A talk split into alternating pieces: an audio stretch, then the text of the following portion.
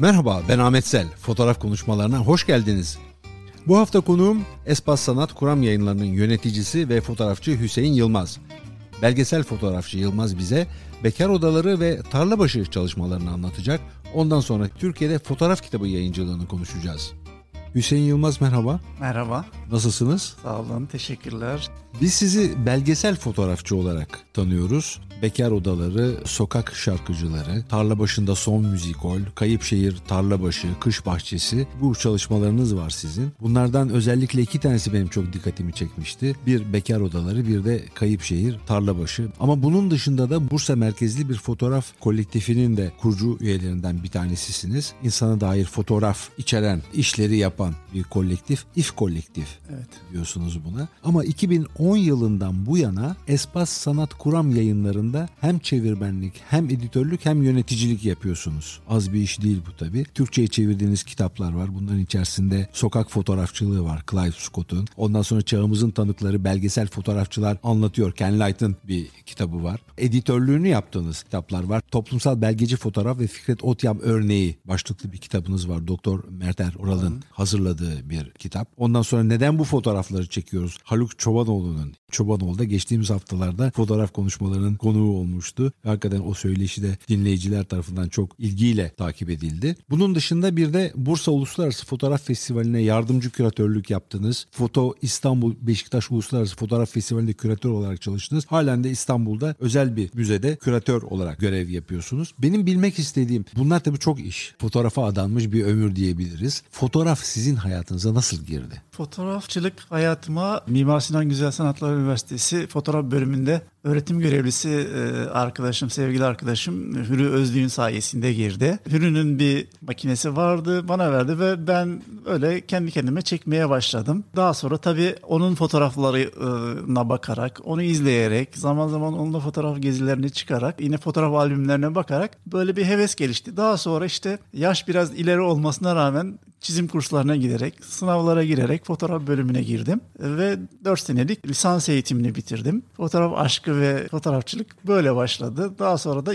yayıncılıkla birlikte bir tutkuya dönüştü. İşte festivallerdir, benzeri şeylerdir. Bu şekilde de devam ediyor. Hayatımızın bir cilvesi olarak bize yön veriyor. Nereden aklınıza geldi İstanbul üzerine çalışmak işte tarla başında yaptığınız işler var, bekar odaları var. Ne anlatmak istediniz bu işleri yaparken? İnsanla olan ilgili şeylere karşı büyük bir merakım var. Çünkü bütün insanlık durumlarını, insanlık halleri benim çok dikkatimi çekiyor ve ilgiliyim. Beni biraz bu yönlendirdi. Çünkü insanlarla temas, insanların dertlerine yoğunlaşmak, onları belgelemek, biraz da onları ileriye bırakmak. Bunlar benim için çok önemli ve ben bunları kayıt altına almaya çalışıyorum bir şekilde. Okulda öğrenciyken de daha çok temel yönelimim bu yönde oldu. Örneğin bir tanıtım fotoğrafçılığı dersini hiç sevmezdim. Hatta girmek bile istemezdim. Hocalarımın teşviki de bu noktada önemli oldu. Okumalarım da hep bu yönde oldu. Dünyaya bakışım da. Dünyaya nasıl bakıyorsunuz? Dünyaya daha çok dol ve anarşizan bir cepheden bakıyorum. Ee, bütün insanların mutlu olduğu, hiyerarşinin olmadığı, otoritenin olmadığı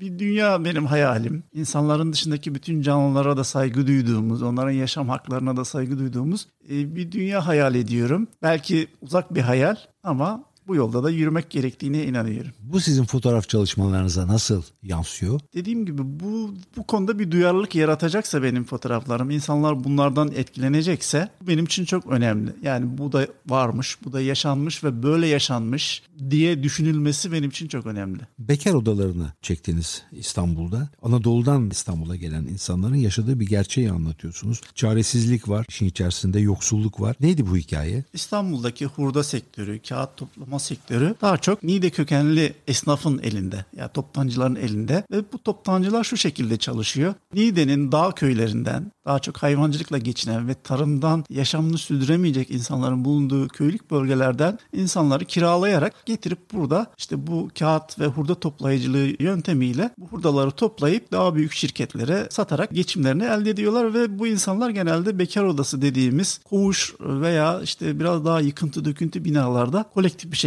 çalışıyorlar ve bir tür kiralama şeklinde oluyor. Bu insanlar çocuklarını gönderiyorlar, genç çocuklarını hatta babalarını daha yaşlı insanları göndererek işte bir dönemsel olarak bu toptancılara borçlanıyorlar. İşte bu yıl senin ailenin ihtiyacı ne kadar? 10 milyar. Al sana 10 milyar ama sen de gel İstanbul'da benim için bu hurdayı, bu çöpü topla diye bir sistem var. Ve ağırlıklı bu ıı, sistem Niğdeliler, Niğde kökenli insanlar üzerinden yürüyordu. Fakat daha sonra bu dalgaya, bu kesime Kürt illerinden gelen insanların katıldığını görüyoruz. Fakat Niğdeliler bu işi daha sistematik ve disiplinli bir şekilde yaparken onlar da biraz daha istikrarsız yürüyor. Daha sonra yine bu dalgaya Romen vatandaşlarımızın katıldığını görüyoruz ve şimdi bu dalgaya Suriye, Afganistan'dan göç etmek zorunda kalan insanların katıldığını görüyoruz. Yani böyle sürekli toplumun en alt tabakasından gelen, bu işi yapmaktan başka çaresi kalmayan insanların yaptığını görüyoruz. Tabii ben biraz bu sürece şöyle başladım. Yani biraz önce onlarla ilişkilenerek, onlarla yaşayarak, akşamları giderek ki genelde gündüzleri çalıştıkları için ben hep geceleri yanlarına gidiyordum ve sinema ışığı götürüyordum yani onların portrelerini çekmek için. Ama hiçbir zaman mesela poz verdirmiyordum. Doğal ortamlarında ben yokmuş gibi olacak şekilde davranmaya çalışarak şey yapıyordum. Bir gün yine böyle bir daha böyle 50'li 60'lı yaşlarda bir amcanın olduğu bir eve gittim. Çok benim için beni dumura uğratan bir söz söyledi ve çok utandım. Ya dedi neyimizi çekeceksin? Elimiz zaten pisliğin içinde. Bundan ötesi yok dedi. Ve yani öyle utandım ki anlatamam yani. Bu benim için çok önemli bir şeydi. Tabii çok ciddi problemler de yaşadılar bu insanlar. Mesela genç olan bir tanesi bana dedi ki ya dedi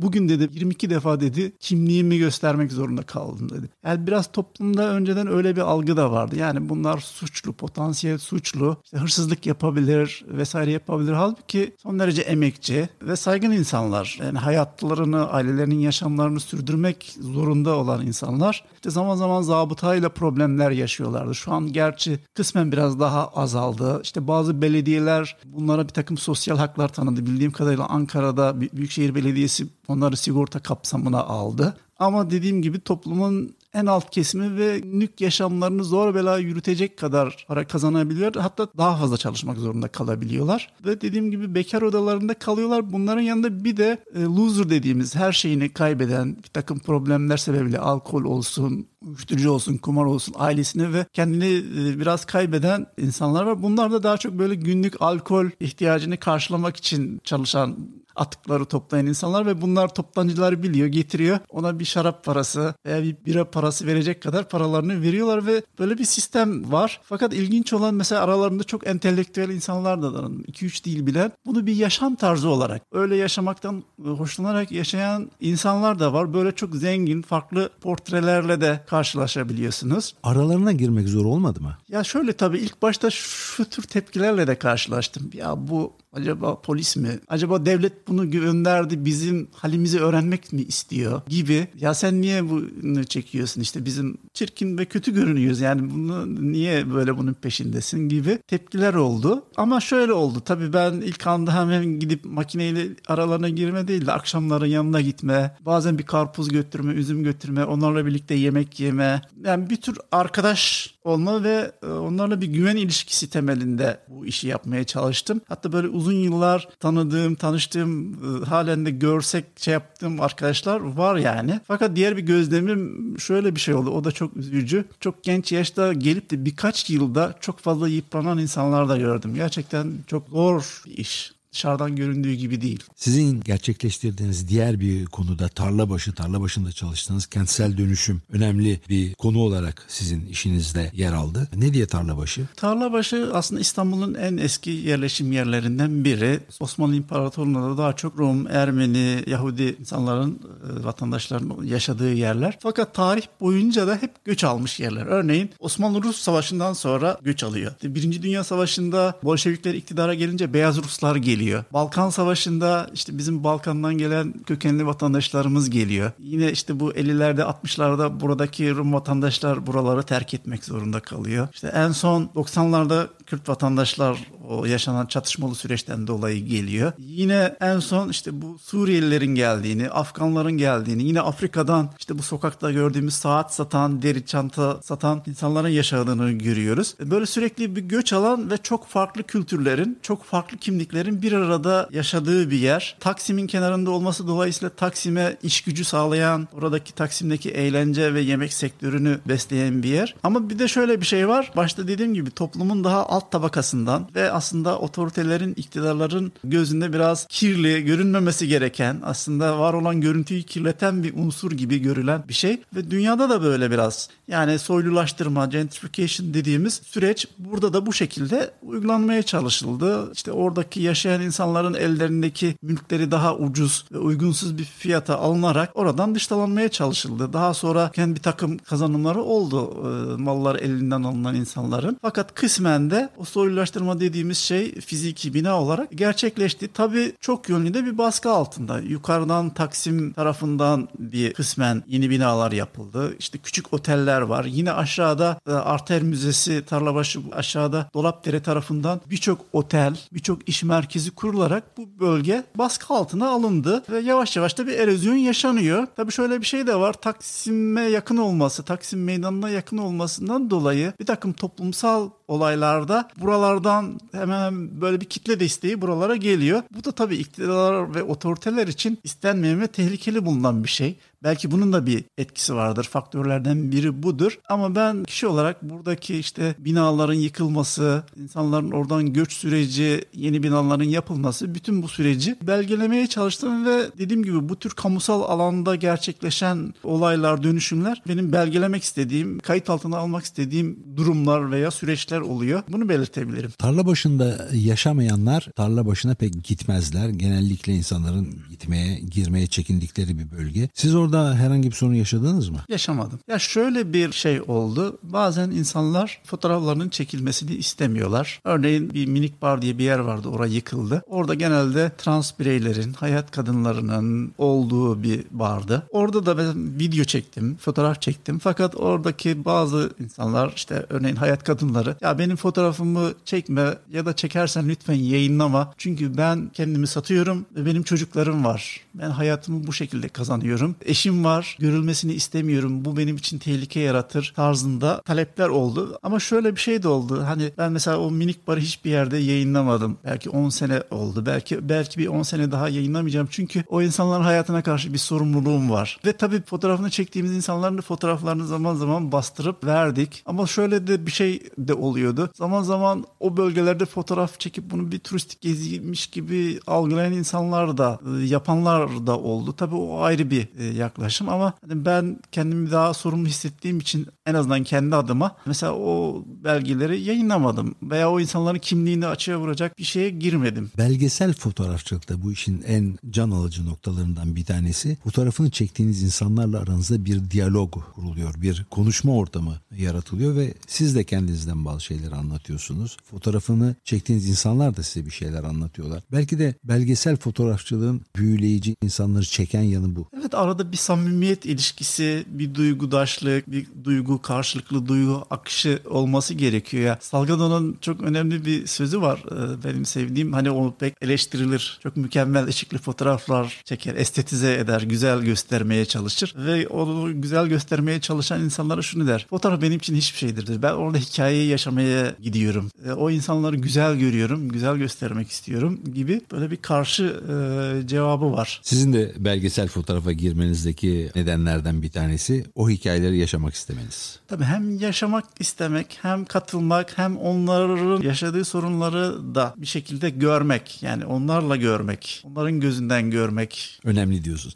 Peki şimdi bunu bir kenara bırakalım sizin belgesel çalışmalarınızı. Başka bir maceraya gelelim. O macerada yayıncılık, fotoğraf kitabı yayınlamak intihara teşebbüsle eş anlamlı bir şey diyebilir miyiz Türkiye'de?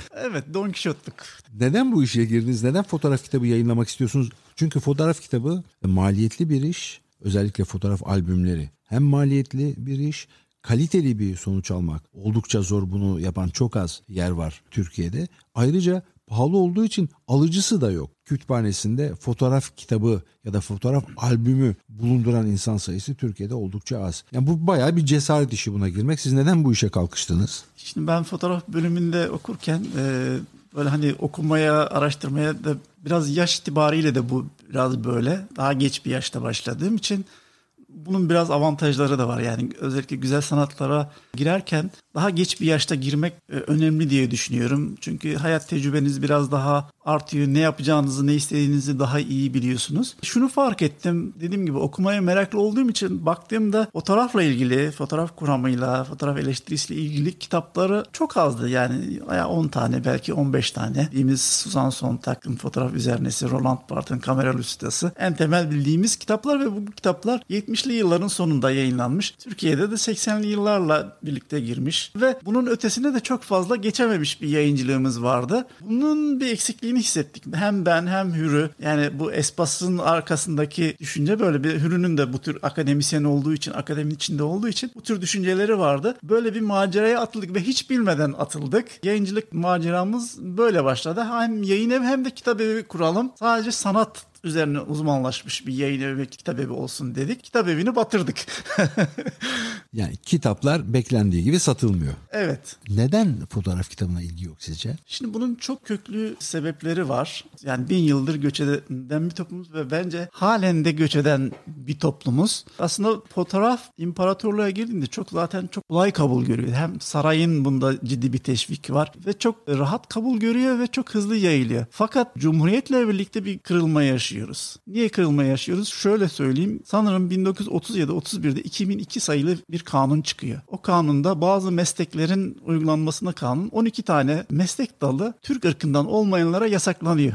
Bunlardan bir tanesi de fotoğrafçılık. Ve İstanbul'da ve Anadolu'daki birçok fotoğrafçılık biliyorsunuz daha çok gayrimüslimlerin işte Ermeni, Yahudi, Rum vatandaşların elindeydi veya yurt dışından gelen insanların elindeydi. Ve bu fotoğraf stüdyoları kapanmak zorunda kalıyor. Ve birçoğu stüdyosunu Kahire'ye ve Lübnan'a taşımak zorunda kalıyor. Bu çok ciddi bir kırılma. Daha sonra yine devletin kültür politikaları gereği biraz daha devlet şöyle bir şey diyor fotoğrafçılara. Daha çok o dönemde de daha çok ressamlar ya diyor biz işte Osmanlı'yı bir köklü ve radikal bir şekilde reddediş var. İşte biz Osmanlı değiliz, biz Avrupalı gibi moderniz, biz de güzeliz. Bizim ülkemizi de güzel gösteren fotoğraflar çekin. Devletin kültür politikası bu. E, var olan birikim de ortada ve o zaman matbuat umum müdürlüğü kuruluyor. Vedat Nedim Tör. Aslında günümüzde tecrübe edersek devletin propaganda dairesi. Ve o dönem yine bu stüdyosunu Kahire'ye taşıma planları yapan Otto Wenger var fotoğraf tarihinde ve onun asistanı Avusturya Alman Almanı olan Otmar Ferşi var. Halen Matbuat Müdürlüğü'nde Otmar Ferşi'nin çektiği Anadolu fotoğrafları vardır. Fotoğrafla Türkiye albümü vardır. Üç dilde yayınlanmış. Yine La Kemalista Türkiye diye bir dergi çıkarıyorlar. Üç dilde. Sanırım 40-50 sayı çıkıyor. Ve Otmar Ferşi Matbuat Müdürlüğü'nde propaganda uzmanı olarak göreve alınıyor. Ve e, aslında bizim fotoğrafçılığımıza biraz damga vuran da Otmar Ferşi fotoğrafı. Yani baktığınızda mükemmel fotoğraflardır. Yani teknik olarak, kompozisyon olarak. Çünkü Vedat ne Nedim Tör çağırıyor Otmar Ferşi. Bir fotoğraf yarışması yapıyorlar Anadolu'dan. Her yerden fotoğraf istiyorlar ve bir tek Otmar Ferşi'ninkini beğeniyorlar. Ve Vedat Nedim Tör diyor ki seni göndermiyoruz diyor. Pasaportuna el koyuyoruz diyor ve çok yüksek bir ücretle Otmar Ferşi'yi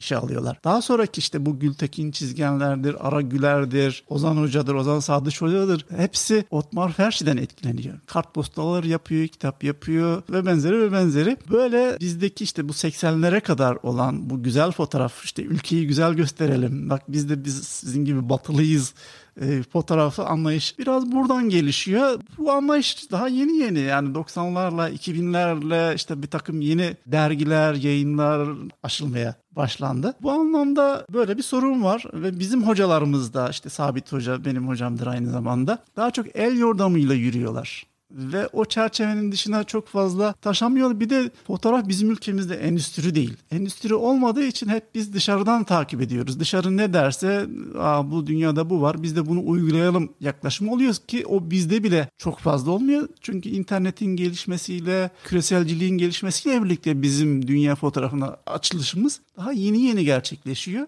Yani biz bugün Türkiye'de Türkiye'ye özgü bir Türkiye fotoğrafı var diyemiyoruz öyle mi? Diyemiyoruz. Yani çok değerli çalışmalar var ama dünyaya baktığımızda Türkiye fotoğrafı diye bir şeyi söylediğimizde çok esamemizin okunduğunu söyleyemeyiz. Yani bu konuda gerçekçi olmak lazım. Ama ümitsiz miyiz? Değiliz. Çünkü çok değerli genç arkadaşlar var. Yapılmış çok iyi çalışmalar var. Ama bir akım olarak, bir etki olarak dünya fotoğrafında bir yerimizden bahsetmek mümkün değil. Sizin kurmuş olduğunuz Espas Sanat Kuram yayınları burada pozitif bir rol oynuyor diyebiliriz. Yani Türkiye fotoğrafının biraz daha bilinçli bir şekilde el alınması, üzerinde çalışılması anlamında. Yani bizim zaten yayın evi olarak misyonumuz biraz da başlangıçta buydu. Yani dünyada bir fotoğraf kültürü var, bir fotoğraf tarihi var, bir birikim var. Biz o birikimi buradaki fotoğrafçılara gösterelim, tanıtalım, anlatalım ve fotoğrafla ilgilenen arkadaşlarımız dünyada ne yapılıyor, ne ediliyor, ne tartışılıyor bundan haberdar olsunlar. Hem de kendilerini karşılaştırsınlar. Dünya fotoğrafı nerede, biz nerede, biz ne okumalıyız, biz ne tartışmalıyız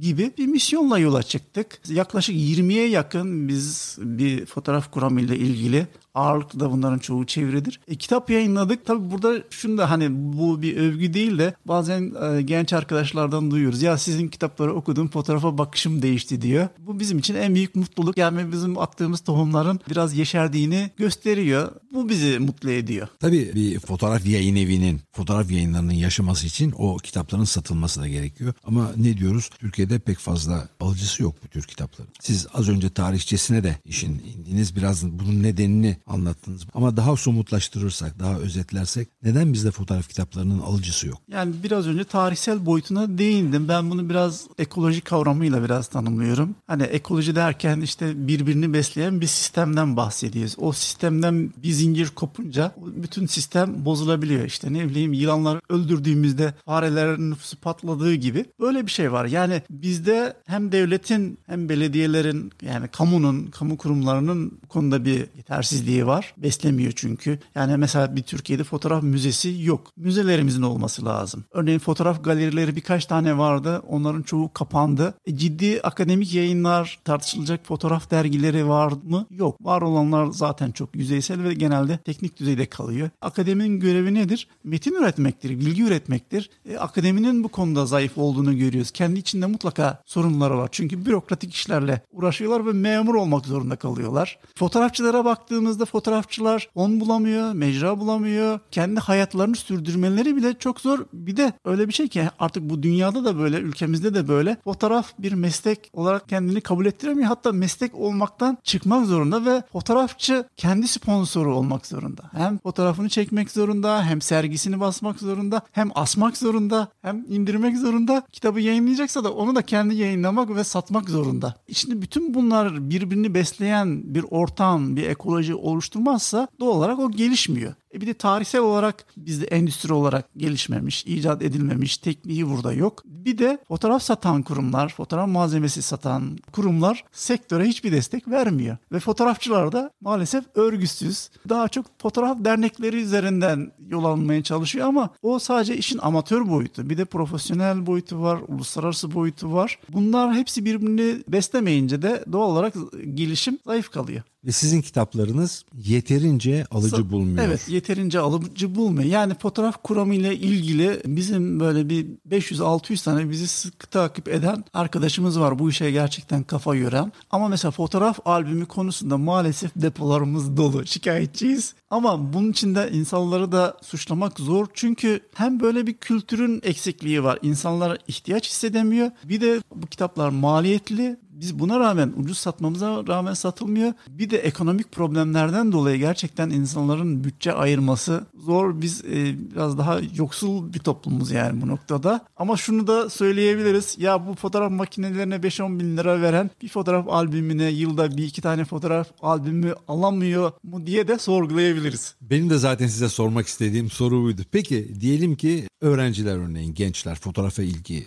duyanlar sizin kitaplarınızı almak istiyorlar. Diyorsunuz ki bizim depolarımızda yer kalmadı neredeyse. Peki onlar ilelebet o depolarda mı kalacak o kitaplar yoksa herhangi bir aksiyon düşünüyor musunuz bunları bir şekilde daha ucuza okuyuculara ulaştırmak açısından? Şöyle bir şey var. Zaten biz bir kitabı dağıtımcıya verdiğimizde 100 liralık bir kitabı dağıtımcıya verdiğimizde 50 liradan veriyoruz. Dağıtımcı bunu zaten internet sitesine koyduğunda birçok mecralar var. %30, %40'a varan indirim yapıyor. Yani 50 liralık bir kitaptan %30-40 indirim zaten yapıyor. O 50 liralık kitap düşüyor 30 liraya 25 e, ya da 35 liraya. E şimdi bir paket sigara herhalde bilmiyorum ben içmiyorum herhalde 20 lira vardır. Ya da bir bira 15-20 lira civarında bir şeydir. 200-300 lira verdiğinde bir fotoğraf öğrencisi bir fotoğraf kuramcısı olabilecek kadar fotoğraf kitabı satın alabilir. Bunun da çok zor olmadığını düşünüyorum. O zaman biz burada bizi dinleyenlere bir çağrı yapalım. Fotoğraf makinesi alıyorsunuz, fotoğraf makinelerine ciddi paralar yatırıyorsunuz. En azından kitaplara küçük bir yatırım yapın. Hem kitaplarla yaşamaya çalışan bir yayın evinin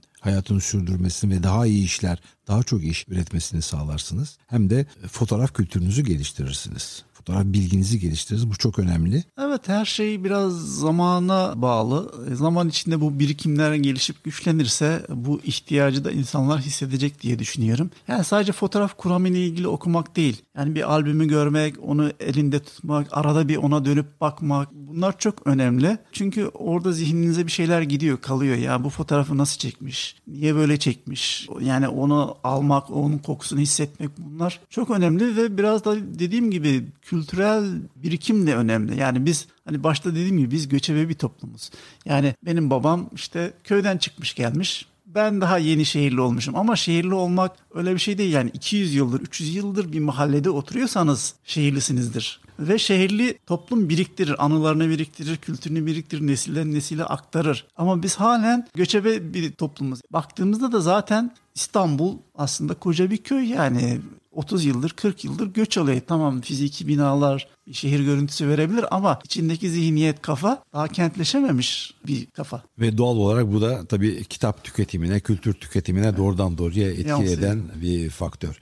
Önümüzdeki dönemde çıkacak kitaplarınızdan söz eder misiniz? En kısa sürede önümüzdeki hafta matbaadan bir kitabımız çıkacak. Fotoğrafla Diyalog ismi 23 tane fotoğrafçı 20. yüzyıl fotoğrafına yön veren, onu yaratan fotoğrafçılarla birebir yapılmış söyleşilerden oluşuyor. Robert Capa'dır, Bresson'dur, Brassai'dir. Hem kendi tanıklıkları hem de kendi birikimlerini, deneyimlerini bize aktaracaklar. 458 sayfalık bir kitap. Bunu söyleyebilirim. Yine önümüzdeki yayın döneminde çıkacak edilecek bazı kitaplarımız var. Özellikle kadın fotoğrafçılarımız için önemli olan bir kitap var. Kadın Fotoğrafçılar ve Feminist Estetik diye bir kitabımızın telifini yeni aldık. O çıkacak. Yine David Bate'in Fotoğraf Anahtar Kavramlar adlı bir kitabımız çevriliyor. Yine Sosyal Fotoğraf diye bir kitabımız çıkıyor. Günümüzde çok Nathan Jürgenson diye bir filozofun sosyal medya fotoğrafları üzerine yazdığı çok kısa ve değerli bir çalışma. Yine Görsel Sosyoloji diye bir kitabımız çevriliyor e, sosyoloji ile görsellik üzerine e, düşünmek isteyen, okumak isteyenler için ve buna benzer birçok kitabımız olacak. Paramız oldukça, para buldukça bunları yayınlamaya ve sizlerle buluşturmaya çalışacağız. Hüseyin Yılmaz bu söyleşiye katıldığınız için teşekkür ederim. Ben de Ahmet Sile teşekkür ediyorum. Bizi fotoğraf konuşmalarına davet ettiği ve böyle bir platform sağladığı için. Görüşmek üzere, hoşçakalın. Bu haftaki konuğum Espas Sanat Kuram yayınlarının yöneticisi ve fotoğrafçı Hüseyin Yılmaz'la belgesel fotoğraf çalışmalarını ve Türkiye'de fotoğraf kitabı yayıncılığını konuştuk. Bu ve diğer konuşmaları Power FM'in podcast uygulaması üzerinden de dinleyebilirsiniz. Eğer konuklarım hakkında daha detaylı bilgi almak, yorum bırakmak ya da abone olmak istiyorsanız sizleri www.fotoğrafkonuşmaları.com adresine bekliyorum. Önümüzdeki pazar buluşmak üzere, hoşçakalın.